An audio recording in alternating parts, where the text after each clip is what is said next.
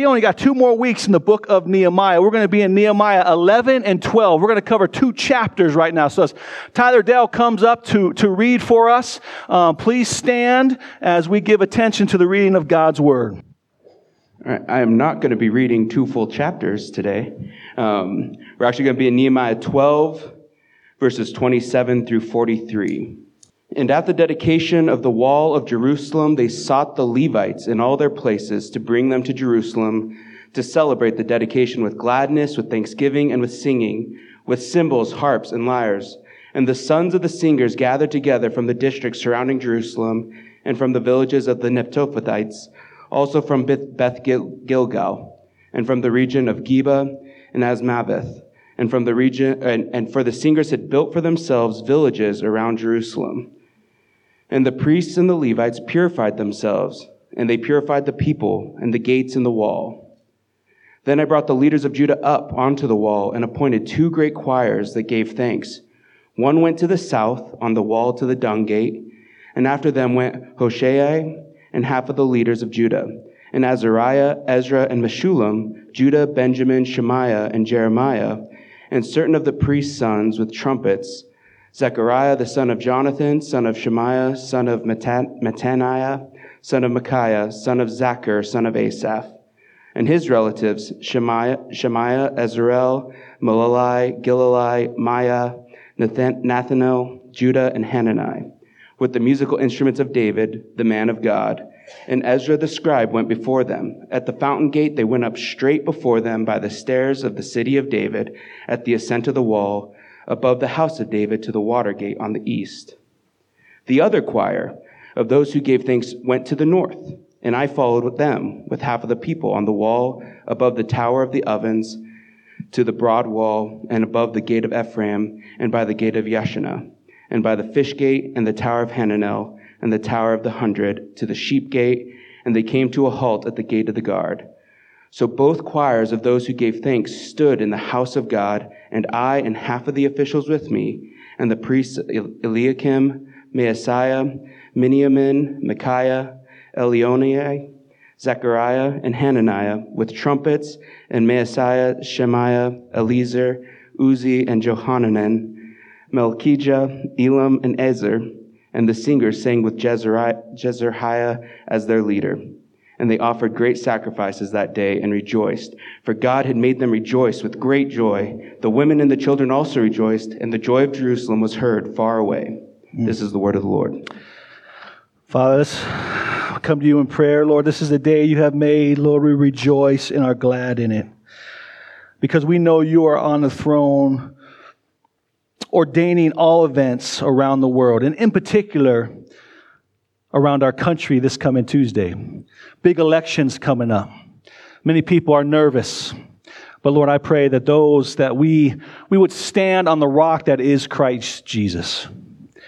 And we know that you are the one who, who puts leaders in their positions, kings, presidents, senators, House of Representatives. You, you, you put the people in their place. And so, Lord, our trust is ultimately in you, but let us exercise our, uh, ability to go and express our voice. We live in the greatest country the world has ever seen. And so, Lord, may we not take that for granted, but may we be thankful that we do and exercise our rights. But again, the outcome is from the Lord. And that is where our hope and trust is. This is the day that the Lord has made. We will rejoice and be glad in it because you are the King of Kings and the Lord of Lords, orchestrating this whole world for your glory and for our joy. In Jesus' name we pray. Amen. Guys, go ahead and have a seat. As I said, we are in the only two weeks left of Nehemiah. And I'm thankful for all the comments that we've had, encouragements we've had. It's been a great book. And we start out, it's been one of my favorite books because as a young man, this is one of the first books I went through And I learned so much about God and Jesus and the Bible and leadership. And just going through it again has just reinvigorated me in how much I love this book. And as we started this book a, a, a, couple months ago, I asked you to think on a couple questions as we are going through this book that came from Nehemiah chapter one. The questions that Nehemiah probably asked himself. And that, those two questions were this. How are the people of God doing? Uh, he asked how the, the people of God were doing in Jerusalem because he was in Susa, thousands of miles away, and he asked his brother, How are the people of God doing in Jerusalem? And we asked the same question. How are the people of God doing here in Fort Collins, Colorado? How are the people of God doing here at the Crossing Church as we look out through the landscape of what has taken place this year and where we find ourselves today? So that's the first question. How are the people of God doing? And the second question is, might there not be a mission that the Lord might give you to help rebuild or strengthen his people, his kingdom, this church? And so we, uh, hopefully you guys have been thinking through that the last couple of months. Uh, Rita and I have definitely been thinking about it and asking that question. Let's start begin to stir some stuff in our hearts and in our souls. Um, we, we dropped our, our, youngest daughter, Taylor, off uh, at, at college in Jacksonville. We were driving back and it was just me and her. And like it hit us, it's like we are empty nesters right now. Our oldest daughter is 25, Madison was 18, so we spent these 25 years, now we are empty nesters. Well, at least in theory, we're empty nesters right now because we still have a couple of handfuls still living with us uh, and our little grandbaby, uh, Evangelique, and she can stay as long as she wants. You know, I don't know about JT and Brooke, but she can stay. We'll kick them out. But but it's caused us to, to think and to look at the new rhythms. And we're, and we're asking the question, how can, how can we leverage our, our schedule that has opened up that we, we, we had so much time in with our kids and serving and loving and growing and directing and, and guiding them. Now our, our schedule is freed up. What are we going to do with that time? How can we, uh, again, survey the land of how the, the church is doing, the people of God are doing, and what can we step into? What new mission has God given us? And we see that um, Nehemiah asks that question, and we come to chapter 12. And we see this is the climax of Nehemiah. The, the, the, the mission that was given Nehemiah in Nehemiah chapter 1 seemed like mission impossible. And by the time we get to chapter 12, it's mission accomplished. He has accomplished what the Lord has set in his heart. The hand of the Lord has been on Nehemiah, and he's been able to rebuild the city walls and to start rebuilding the people of God. He rebuilt the wall in 52 days. He spent more time praying on what to do than actually accomplishing what the Lord put in his mind. 52 days he rebuilt the wall. But more importantly, he has been rebuilding through the prophet and the priest Ezra the people of God. That's what's most important. Building the wall is easy. Rebuilding the people of God is hard. They were in a desperate, desperate spot. The walls were broken down. They had no home. The city of God, Jerusalem, was in barrens and was in shame at that point, and he came in and rebuilt the wall, but then he also built the people through the scriptures, through confession and repentance, and through the people renewing their covenant with God, to live and to be faithful, to obey the words of the Lord. That's what we're going to see in Nehemiah 12. There's a couple things that are still left to do. One, he needs to repopulate Jerusalem, the city of God. And two, they need to rejoice and celebrate on what God has accomplished these last couple months. And that's what we're going to see in Nehemiah 11 and 12. And there's good news for us since the Lord is not done building back then. He's still building the people of God. He's still building you and me and using us to further his kingdom. And since the Lord is always building the people of God, let us continue to worship him through our work as we live as missionaries, as we live on mission for God, and to rejoice with thanksgiving to the one who is worthy and who is accomplishing much in our presence. Amen. So Nehemiah, let's look at Nehemiah chapter 11. We're going to sum up Nehemiah chapter 11 as this. Number one, since the Lord is always building, let us seek to be available for use. Since the Lord is always building, let us seek to be available for use. You see, the wall and the people again have been rebuilt. They've been restored, Jerusalem, and now it's time to repopulate Jerusalem. You remember, back in our study in Nehemiah chapter 7. The walls were built, and then Nehemiah looked out and said this The city was wide and large, but the people within it were few and no houses had been rebuilt. Again, the city, the walls were rebuilt, but there was no one living in the cities. Jerusalem was a ghost town. And this was not good because this was the city of God. This is where the presence of God was to dwell with the people of God so they could be a witness to the world. And yet, when people looked at Jerusalem, they thought, man, your God must not be good. Look at it. It's desolate. There's nothing there. There's nothing but despair there. The city was wide and large, but the people within it were few. So Nehemiah, again, part of his vision was to repopulate Jerusalem and bring the people of God back to the city of God so they could be the witnesses for God. And we see the ones only living in the city right now were just a few leaders, Nehemiah and Ezra. Look at verse 1 of chapter 11. Now the leaders of the people lived in Jerusalem. That's Nehemiah. That's Ezra. That's some of the priests and the Levites. Now quickly, I want to give a leadership principle here for those of us that, which is all of us who are in leadership. We are all leading somebody. And here we don't have the main point of chapter 11, but a significant point. And this is the point that the leaders, Nehemiah and Ezra, are about to ask the people to move into the city. They're about to ask some certain people to change their life, their quality of life upside down, to come and move back into Jerusalem, to make a major sacrifice to make a major sacrifice. Again, to uproot their family to where they're living now, to move into Jerusalem, to, to change jobs, to change their circles of influence where they live, work, and play, to, to leave immediate family, to move from the plains where there's a better quality of life back into the city. Nehemiah and Ezra are about to ask some people to do that. And here's the principle that Ezra and Nehemiah, they lead by example because they are the ones now living in the city. You think about Nehemiah where he was living before he came to Jerusalem, these desolate this desolate city. He was living in the, the choicest place, the best palace, eating the best food with the best entertainment with the king in Susa. And he left that to come to Jerusalem. So the leadership principle is this, is that they have done exactly with their own lives what they're asking others to do. So if you want to be a good leader, a good leader leads by example. There's a lot of leaders out there that talk the talk, but they don't walk the walk. There's a lot of leaders out there saying, do as I say, not as I do. And I don't know about you, but when I look at those kind of leaders, I don't respect them and I ain't going to follow them. I'll follow the men and the women who lead by example, who, who go ahead first. Leaders lead by example. They put themselves in their people's shoes and show them the way. They are the first over the wall. That's who we want to lead. And so as you lead your family, as you lead your businesses, as you lead maybe in the classroom, as you lead your friendship group, be men and be women who lead by example, who go first and foremost. Nehemiah and Ezra are a picture of that. Kind of sounds like Jesus, doesn't it? Jesus stepping out of heaven, becoming a man, and showing us the way on how to live for the glory of God and for joy.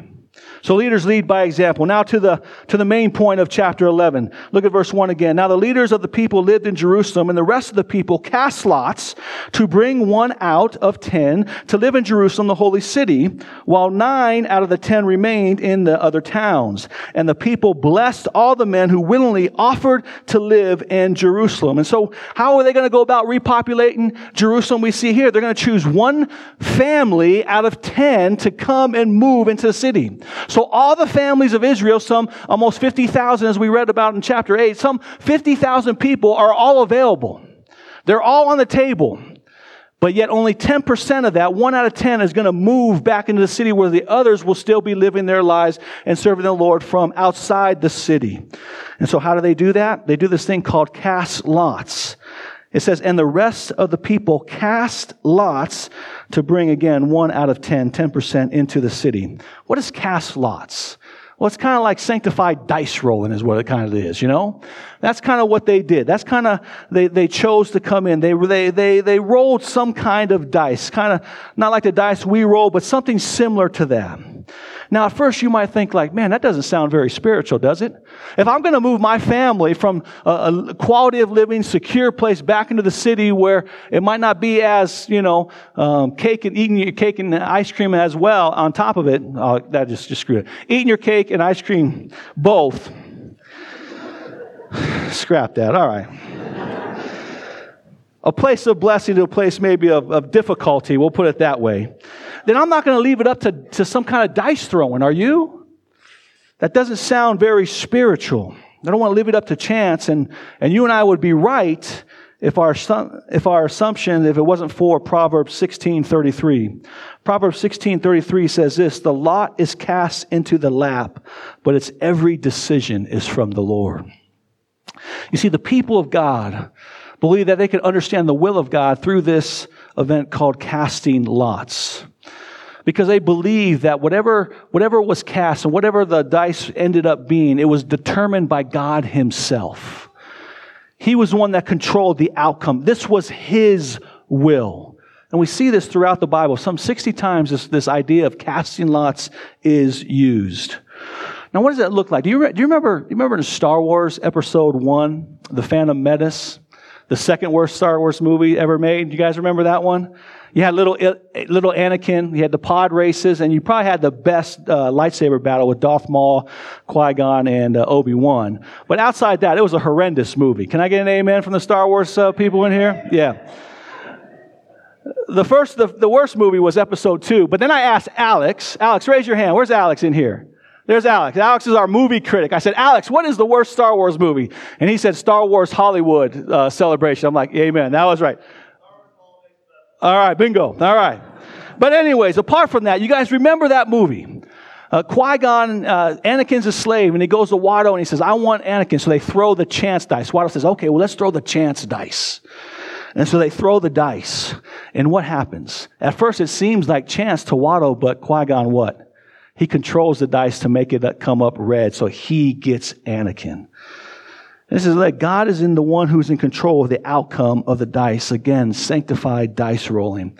There was an early time in the crossing where Gary and I, who was a pastor here early on with me, where we had to make a, a major decision at the crossing. And we had these two, two um, ways that we could go. And we were like, man, we were praying, we were praying, we were seeking the Lord, we were fasting, but we, we had these two answers, but we didn't know which one to check take, which one to go. So we thought, well, we don't have dice here, but we had those little matchbox, you know, with matches in it. You guys know what I'm talking about? It kind of was like one of these little sizes like this. I couldn't find it anymore. So we said, let's flip the matchbox to see what the Lord says, right?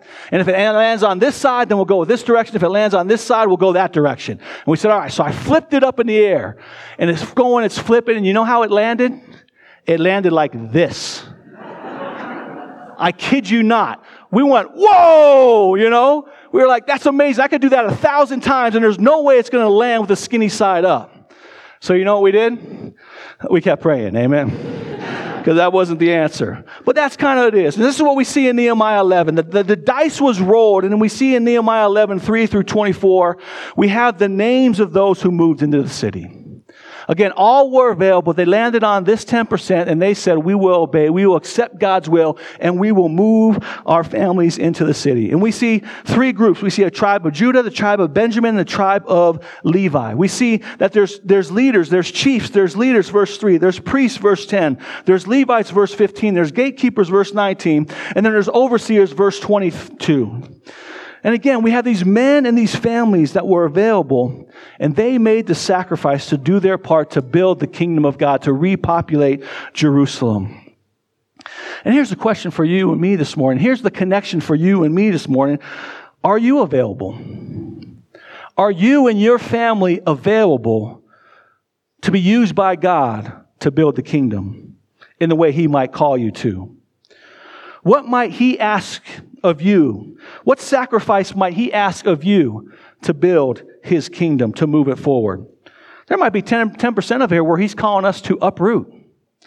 He's calling us literally to take our lives or our families and move cities, maybe move states, maybe move countries to serve at other churches or church plants or mission organization. Maybe, maybe he's calling you to do that. You and your family, 10% of you. But probably 90% of you, he's calling you to be more available to serve and make sacrifices here at the crossing, where you live, work, and play, to use your time, your talents, and your treasure to build his kingdom here. And so ask yourself the question, are you available to be used by God if he calls you? And of course, we don't have to throw lots. We just pray and ask. And He, he gives us mission and, through the imprompting of the Holy Spirit and through one another. And really, what this is, is this is just the practical application of Romans 12, 1 and 2.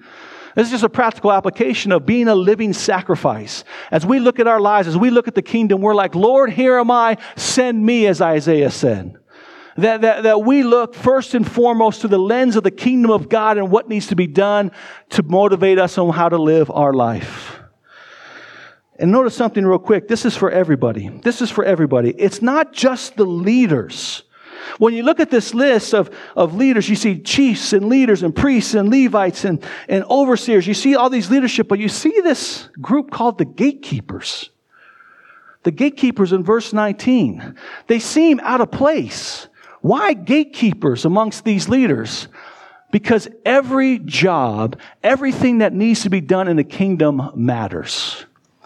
Whether you're the, the first and you're leading you're up on the stage, or whether you're serving behind the scenes, the gatekeepers, you know what their job was? They had a lot of little jobs here and there, but their main job was to be a, a greeter almost. It was to open the doors of the temple and then to close them. That was their job. A small job, but a great job that Lord looked on it. Look, everyone has a task in building the kingdom of God. The question is, are you available to submit to the Lord if He's calls you to that task. So that's, that's a chapter 11, repopulating Jerusalem. Then we come to the second point. And this is where we're going to spend the bulk of our time. Since the Lord is always building, let us worship and rejoice with thanksgiving to what He has accomplished both corporately and individually. Again, we're going to highlight really verses 22 through 47 here, and we're going to see kind of three steps in which we are worshiped to rejoice and give thanksgiving. But we still have this 1 through 26, again, this list of names again. Again, another list of names, and these names are important. As we talked about a couple weeks ago, they're important because they're in the Bible. They're important because most genealogies or lists point us to Jesus, but they're important because they're normal people like you and me. People who God uses to build his kingdom. And we see in verse 1 who these are. These are the priests and the Levites who came up with Zerubbabel. So we start with Zerubbabel, and then we look at verse 26. These were in the days of Jehoiakim, the son of Jeshua, the son of Joahaz, in the days of Nehemiah, the governor of Ezra, the priests and the scribes. And so what we see between verses 1 and 26 are the, the first wave of exiles that came out of Babylon with Zerubbabel to the third wave or the last wave of exiles that came out of Babylon with Nehemiah. Then all these individuals in between. Now it's not exhaustive, but it's a list of priests, Levites, and those who came with, again, Zerubbabel through Nehemiah. And see, here's the point. Here's the point of these names. The point of these names is that even though we give Nehemiah and Ezra credit for, for the mission accomplished in Nehemiah, rebuilding the wall and rebuilding the, the people of God, it, it really started decades before. Some even say a century before is when Zerubbabel came and started this journey. This journey begun with the rebuilding process on the shoulders of Zerubbabel as he led the first exiles out of Babylon. Now, many of us don't know really much about Zerubbabel, but I bet you know one of the Old Testament verses that was given to Zerubbabel. It's one of the most known Old Testament verses that we all probably know if we've been in good churches such as the Crossing that teach the Bible. Again, Zerubbabel was the first leader of the exiles, and he was commanded with rebuilding the temple that, that King Nebuchadnezzar destroyed.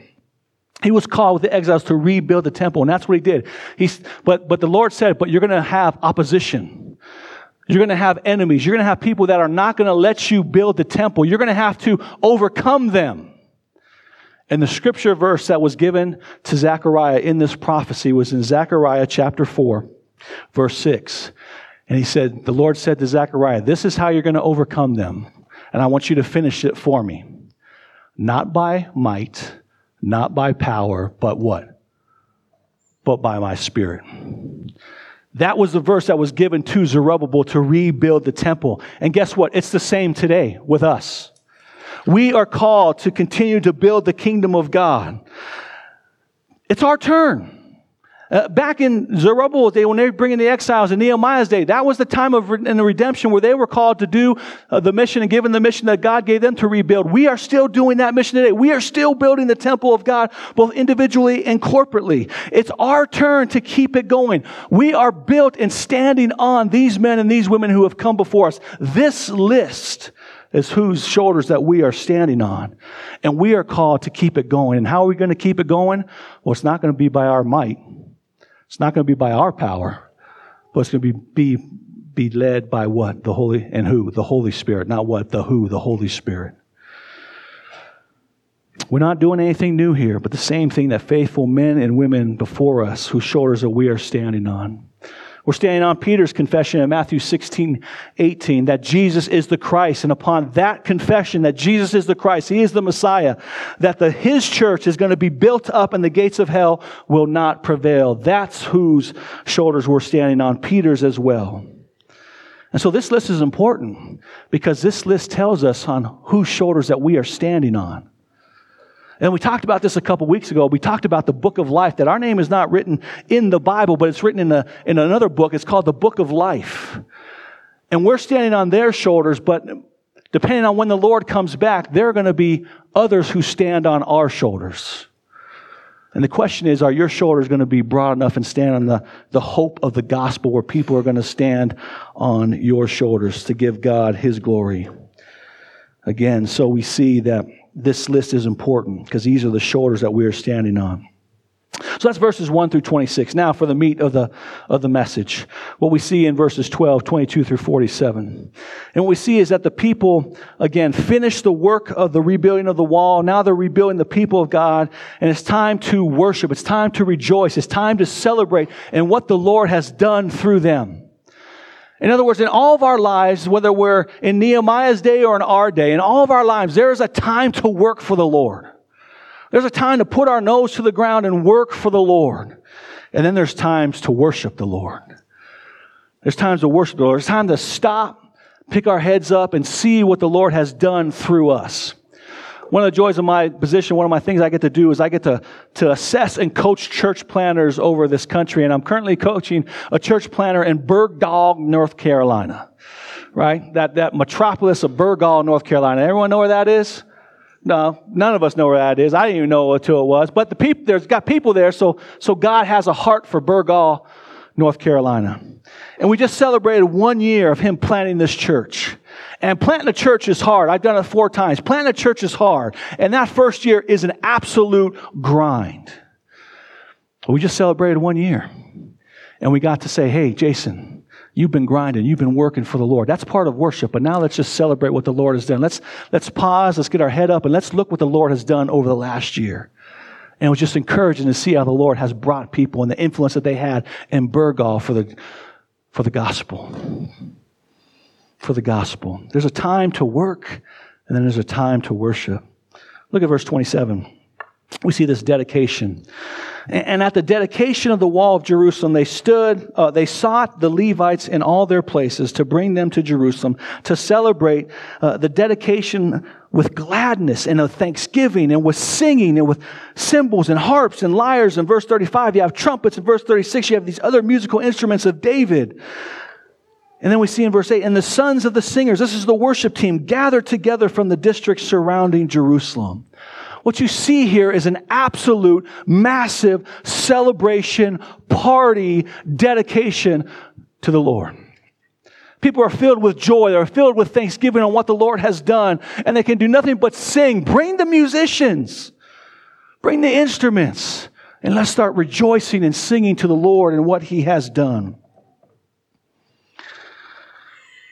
Martin Luther said this about rejoicing and singing. He said, next to the preaching of the word of God, music and singing demands the highest praise. Demands the highest praise. Next to the word of God, next to the gospel. Once we get that into our soul, one of the, the next thing demands our highest praise is that we get it out verbally. That we sing to the Lord, that the gospel so moves our heart. As Jack was saying, that we can do nothing but, but sing and cry out to the Lord with thankfulness and praise. As we look through verses 23 through 47, we see the word singer or singers mentioned eight times. Uh, the people that are doing that eight times. Thanksgiving six times. Rejoicing seven times. Musical instruments three times. All kinds of musical instruments. String instruments, horn instruments, all kinds of instruments. But you know what the greatest instrument is? We all have the greatest instrument. The greatest instrument is the human voice. The best way to praise the Lord is with our own voices, with your own voices. Who cares? I can't play an instrument to save the life of me, but I can sing to the Lord. And if the Lord has, has saved you, if you are a Christian, if He's done the work in you, you have the greatest instrument in the world to praise Him. And that's your voice. So this is a celebration to the Lord, and we see that comes in three, three steps to it. First, we see the purification in verses 27 through 30. Look at verses 27 through 30. Again, Nehemiah and Ezra invite all the people, and in particular, they invite the singers and the musicians and the, the worship team. And we see in verse 46 that, that there's some, some lead musicians, the chief musicians, the directors. That would be like our Cole and our Jack that kind of get up here and lead us. They had those guys there. And verse, and again, 28, the sons of the singers gathered together because this is what Nehemiah understands. When you, when you need someone to build the wall, you get Nehemiah. That's his gift. That's what he can be, how he's been used by God to, he's the GC. He's the general contractor to, to make sure everything gets built. When you want to build the people spiritually, we saw that you what? You bring the Bible guy. You bring Ezra, the priest. Well, when you want to celebrate and sing, you bring the Levites and the singers. You bring them in and they sing. And what we see here is this again, the, the praise and worship of God's people is not, is not boiled down to a single individual, but a group of individuals, men, women, and children using their gifts to propel the people of God in the worship of God for the glory of God. But before they could do the celebration and dedication, they had to purify themselves. Look at verse 30. It said, And the priests and the Levites purified themselves, and they purified the people and the gates and the walls. Now, we're not taught exactly what this purification process looked like, but we understood and we know from Exodus and our study in Exodus that if we want to approach the God back in the Old Covenant, He was in the Holy of Holies. And actually, there's only one person once a year that could go in, and that was the high priest. It was, it was much as stay away because God is holy and we are sinful and we can't approach the, the Lord. So in the Old Covenant, in the Old Testament, they had to do something like in Exodus 19 when they were about to go into the presence of the Lord. They had to do these ceremonial washings. They had to wash their bodies. They had to wash their clothes. They had to wash all the little instruments and trinkets around there. Um, and then they also had to abstain from intercourse with their spouse to go into the presence of the Lord. They had to do this either daily or, or, or yearly when they wanted to worship God. Now that was then. I was living under the old covenant. This is now. We don't live under the old covenant. We live under the new covenant. And so we have great news this morning that we don't have to do these ceremonial washings or cleansings. We don't have to abstain intercourse with our spouses. We can go into the presence of Lord, not again because we are pure and holy on our own efforts and work, but because of what Christ has done for us. You see, to enter the presence of God, we still have to be pure. We still have to be holy. Nothing impure can enter the presence of God. It will be seared immediately. And that happens. We can enter the presence of God because of what Jesus has done. Because of what Jesus has done. It's a one-time event when we hear the good news of the gospel. That apart from Christ, that we are sinners. We are rebelling against King Jesus and, and the Lord God. We are enemies of God. We want nothing to do with Him. We want to go our own way, be our own people. When we recognize that and we repent of that sin, then we turn and embrace the good news of the gospel, what Jesus has done for you and me. That He was our substitute, that He lived the perfect life in your place and my place. He made the penalty and died on the cross for your sin and my sin. Then He was buried and He rose again three days later. When you believe that, when you repent of your sin and you embrace Christ, guess what? There's something that happens to you, not only physically, but more importantly, internally, spiritually. You're pure. You go from a hot mess to pure. You go from a dead man, a dead woman, to a man and a woman who's alive. 1 John 1 7 says this it's the blood of Jesus that cleanses, that purifies us from our sin. He is the great high priest. He is the Lamb of God who takes away your sin and my sin. And when he does that, he looks upon you now and doesn't see a sinner, but sees a saint. He sees you as pure, as holy, as purified. Listen, God doesn't purify us because we are worthy. Apart from Him, we are not worthy. But by Him purifying us, by Him purifying us, He makes us worthy. And now that we are worthy because of the blood of Christ, we can enter into the presence of God with confidence, with joy. We can enter the throne room of grace with joy and confidence because we are now worthy to be in His presence because of what we and how we stand in Christ Jesus. So that is the first thing. We're purified. Second, we see the procession, verses 31 through 43. Remember back in Nehemiah chapter 4 when Tobiah said, as they're building the wall, uh, Tobiah was an enemy of the people of Israel. They're building the wall, and he sees, he sees them building. He goes, Man, even if a fox gets on that wall, that thing will just crumble, right? You remember that? Well, listen, God will not be mocked by Tobiah then, and he won't be by, mocked by the Tobiahs of today. Look at verse 31 of chapter 12. Then I brought the leaders of Judah up onto the wall and appointed two great choirs to give thanks. This is an incredible scene. The walls have been built, and all of a sudden Nehemiah and Ezra bring together the people of God and two great choirs. Now these are hundreds, if not thousands of men, women, and children that come together. The first group is led by, led by Ezra in verses 30 through 7. We have a picture of the uh, temple, so I'm going to kind of give you the, what it looks like. If we can get that up there, Landon. There's two groups. One is being led by Ezra in verses 30 through 37. And he, he takes this group from the south, starting at the dung gate, which is down here. Dung gate, and that's exactly what it is. It's a dung gate. Not a good place you want to start. You want to get out of there as soon as you can. And he takes them this way. This is the way Ezra's going. And then there's another group, Nehemiah, and he starts about right in here, and he takes them this way. And so you have these two, two great groups, these two great choirs that are, are singing and playing musical instruments, and they're going back and forth to one another, and they're going to meet up here at the temple. And this is what's taking place. This is an incredible, an incredible scene.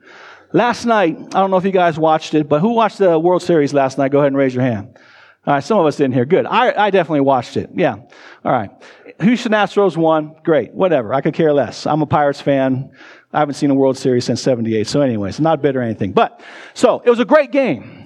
But you had, whatever, 50,000 people in that stands on that last out that were just rejoicing that their team has just won the World Series. It's an incredible, it would have been so cool to be there. But that's just a temporal joy. Those people are waking up this morning being like, okay, that was it. Let's go on to our next day. These guys in Nehemiah's day and what we get to celebrate is not a temporal joy, it's an eternal joy. It's a joy that lasts for our lifetime and then into eternity. And we'll be singing and praising the King of Kings and the Lord of Lords for what He has done for us. He didn't win a baseball game. He didn't just build a wall. We celebrate because of what King Jesus has done. Look at verse 30, 43. It kind of sums it up. And they offered great sacrifices that day and rejoiced, for God had made them rejoice with great joy. The women, the children also rejoiced. What's the main thought of that sentence? It's joy. It's rejoicing in what the Lord has done. Everyone's rejoicing. Men, women, children. Everyone's rejoicing on what God has done through them. And that's the question for us this morning. Has God done such a work in you that produces a response like this? Has God done a work in you that, re, that demands a response like this, rejoicing in thanksgiving? I would submit to you that if you're in Christ, if you're a Christian again, if you repent of your sins and trust in Him, He's done a greater work in you than He did in the days and the people of Nehemiah. Because we have the full counsel of God. We understand exactly. They were looking forward to Jesus. We look back. We know exactly who Jesus is. We know exactly who the Messiah is. We know exactly that it's not our work or effort that gets us, but it's the grace of God and the mercy of God. And when you, when you start to live and, and soak and meditate and see your life through the gospel, it can do nothing but cause you to sing with joy, to live a life of thankfulness. I love what one said praise and rejoicing is the indicator of our spiritual vitality, both as an individual and as a corporate, corporately. Praise and rejoicing is an indicator, is a barometer of your spiritual and my spiritual vitality. And really, it's, it's the will of God. There's many things that are, we ask, what, what's the will of God for my life? Well, one of the things of the will of God is 1 Thessalonians 5.16. Rejoice always. Pray continuously. Give thanks in all circumstances, for this is the will of God for you and for me. So, are you searching for the will of God? The will of God is look and meditate on the gospel and then rejoice with thanksgiving and praise. You see, why did the people of Nehemiah 12 sing and rejoice to the Lord? Because they built a wall. Why do we get to sing and rejoice? Because we have the full gospel. We look to Jesus. So we sing and rejoice. I love what James Boice says. James Boice says this. He says, Singing has always been a striking feature of worship of God's Old Testament New Testament people. This is not true of other religions. Many use repetitive, uh, rep- repetitive chants. In some cases, just the clergy sing. Man made religion is grim. It is only in biblical religion that the people of God are characteristically joyful in expressing their joy with great singing. Why? Because we have the gospel. We have Jesus. I mean, start to think about it. When you think about all the world religions out there, and Hinduism and Muslim faith and, and um, Buddhism and, and all those things, you think like, man, you don't see people singing with joy and praise. You see the kind of the gloom and dim and everything's kind of hush hush, but not in Christianity. When you look from Genesis to Revelation, you see a people that are praising and singing and celebrating for what the Lord has done in their life, both individually and corporately. And again, what fuels our singing? What fuels your rejoicing, my rejoicing, what fuels your thanksgiving is Jesus and the gospel and what he has done in your life and my life. What fuel, fuels our praise is grace, not law. What, what fuels our praise is that our shame has been what? Turned to glory. We sang about it earlier. That's what fuels our praise. What fuels our praise is we know now that we're not a sinner anymore in the eyes of the Lord. We're a saint. In fact, not even a saint, we're even more intimate than a saint. We are the children of God. And we have instant access to the Father. When you see your life through the lens of the gospel, it produces a lot of things, but one of the things that should produce at the top of that list is praise and rejoicing and thanksgiving. Let me ask you a question. Do you know what book of the Bible, outside the book of Psalms, that has the most songs in it? If I ask you, what, what book of the Bible outside of Psalms, has the most songs in it, the most singing in it, the most rejoicing in it. Do you know what book that is? I didn't even know that to this week. It's the book of Revelation. Think about that. When we, when, when we probably think of the book of Revelation, we think doom and gloom, right? Now, to some group of people that have rejected Christ, you're going to get judgment. And it's going to be a bad day for you. But for those Christians, the reason why there's so many songs is because they are rejoicing. Why? Because the realities of the gospel are coming into full fruition. They are now experiencing what we call the already not yet. They are experiencing the things in the future. They are experiencing them now. They, they are now in a, in, a, in a place in heaven where there is no sin, there is no death, there is no suffering. And who's there is their Savior, their Messiah, that we can see Him face to face, and that causes us to rejoice. It's the book of Revelation. It's an incredible thing. So, singing, rejoicing, praising, thanksgiving, again, is a barometer, is an indicator of our spiritual vitality. Look at the end of verse 43. Look at the end of verse 43. It says this. Not only is our life, again, that's our, our action. When we do that, there's a secondary thing that's happening. It's that those that don't know Jesus are watching you and are listening to you and the joy of Jerusalem was heard far away. Was heard far away. There was another game on last night. LSU beat Alabama. It's just a great sports night last night if you were there. And um, LSU has like, I don't know, 100,000 fans. They win the game in overtime. They go for a two point conversion, beat Alabama. Phenomenal. The place erupts. You can imagine that when that stadium, 90,000 people erupted, that the whole state of Louisiana heard that, that cry, right? Their praise. How much more should, when we sing in here, even though it's confident, that, that our voice, would it be to be magic that our voice, that people see, hear us, they, they are affected? In Acts chapter 16, verse 25, Paul and Silas are in prison. They're in prison. And it says that they are praying and they are singing. And then you know what it says in verse 25? And the other prisoners were what? Listening to them. What compels men in prison to sing? The gospel does. And guess what? That impacts everyone else around them. So look at your life this morning. People are watching you, people are listening to you. Where you live, work, and play. Do they see a people that is filled with joy, rejoicing? Do they see a thankful people? What, what song are they hearing from you and your life?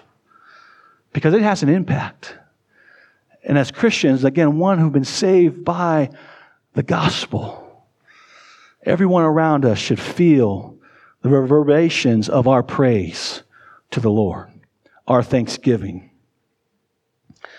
What are they hearing in your life? What are they hearing?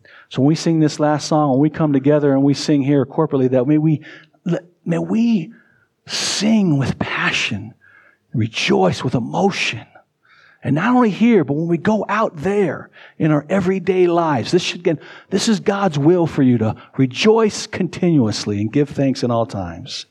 Well, third and finally, quickly, verses 44 through 47, we see provisions. We have purification, we have procession, and now we have provision. Verse 44.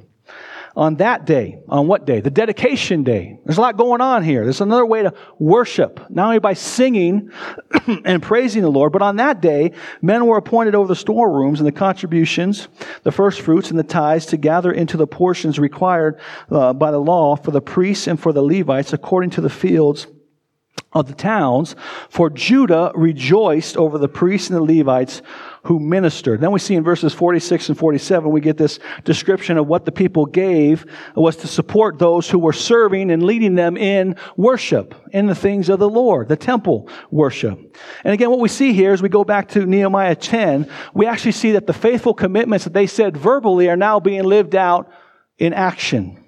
They are doing what they said they would do to fulfill the old covenant back in Nehemiah 10, 32 through 39. That they were giving to the house of the Lord and not neglecting it.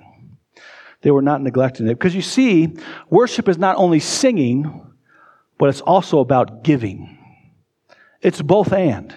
It's singing, it's giving thanks, and it's also giving of our time, talents, and treasures. Now, as we step back, we know that, hey, singing can kind of be kind of easy. That's not really hard. Everyone wants to go to a celebration. Everyone wants to go to a party. Everyone wants to go to a concert and sing. That's not really hard. That doesn't really take, there's not a lot of skin in the game, but giving, that's a whole, that's a whole other ball game, isn't it? And we touched on this back in Nehemiah 10 and what that looks like. But we know that giving's a little bit harder for all of us, for me and for you. Why? Because we put our identity, we put our, our, our security in our resources, in our money uh, our security, our comfort, our pleasures.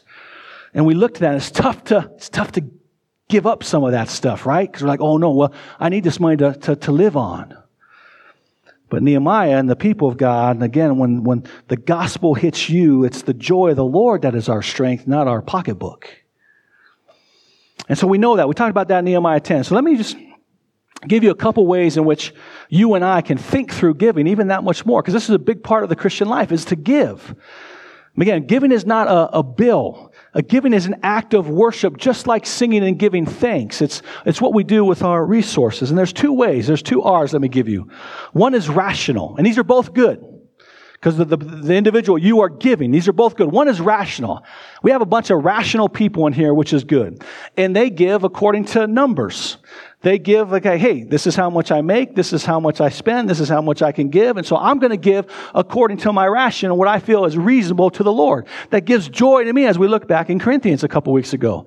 This gives me joy that I give, you know, this week I give $360.47 to the Lord. Amen. And then next week I'm going to give $323.23 to the Lord. We got people that give like that. And yes and amen, if that's the way you give. That's one way you can give. You can give rationally. You can think through that. Another way to give is relationally. Is relationally.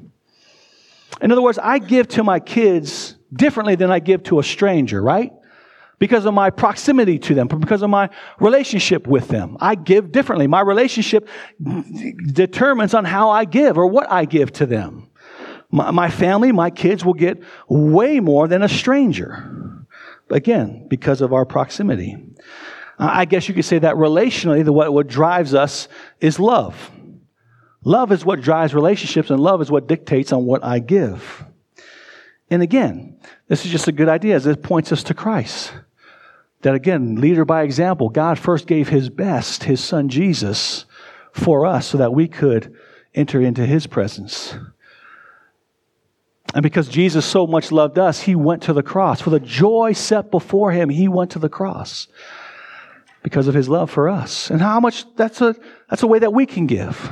We can give through our relationship and what Christ has done for us. And what we see Christ has done for us and what he's given us, we understand we're just stewards of what he's given us. It's not our own. It's a good gift that comes from God, and now we can give it away. And again, if you give rationally, awesome, amen. If you give relationally, awesome, amen. The point of Nehemiah and the point of rest of Scripture is are you giving to the Lord's work? Are you giving to the Lord's work? Now, with this, I want to end with this last, last point, and this will be quick.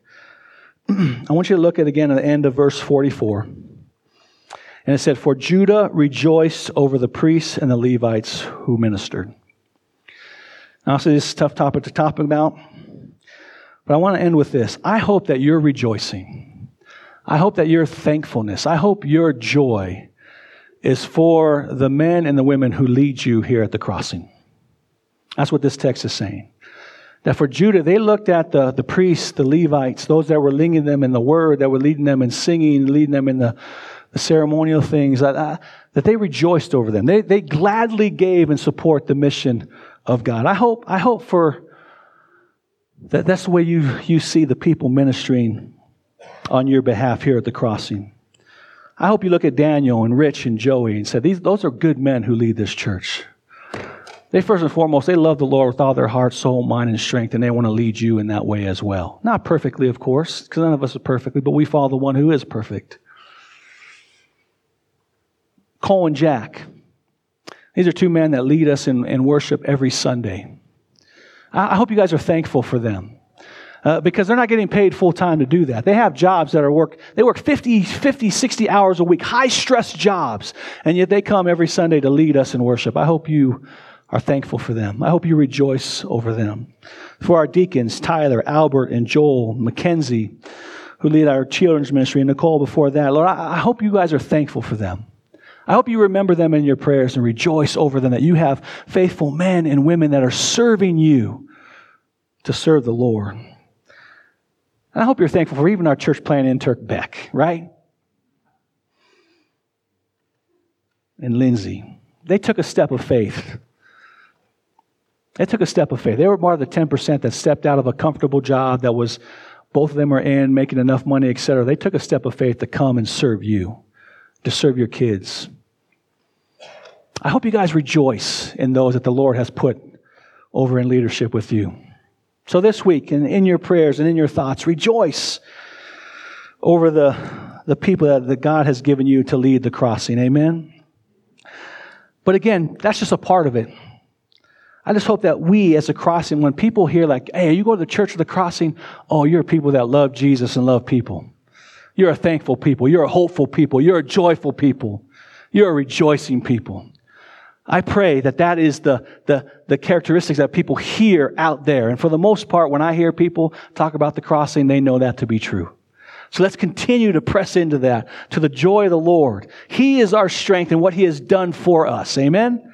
So we're gonna, we're gonna pray and then we're gonna take communion and then we're gonna sing. And so let's pray. Father, thank you for this message. Lord, the message doesn't change that the reason why the people rejoice in Nehemiah's day is because you were moving and working through them. But how much more should we rejoice and be glad and be thankful because we have the full counsel of God. They saw dimly, we see so much more clearly in who Jesus is, informed by your word and, and, and empowered by your Holy Spirit that leads, guides, and directs us. Every single one of us has the Holy Spirit that dwells in us, that leads, guides, and directs us into the praise. He began by regenerating our hearts, turning a dead man and a dead woman to life. We've crossed over from death to life. And now we have the ability to have perfect fellowship with you. Enter into your presence daily, hourly, by minute by minute, not because of anything we've done, but because what you have done. And because of that, we can just come to you with all of our hurts, all of our pains, all of our sorrows, yet always rejoicing. And even those that are on green pastures, that we know that every good gift comes from you. So may we be a people that rejoices and worships in you. In Jesus' name we pray, amen.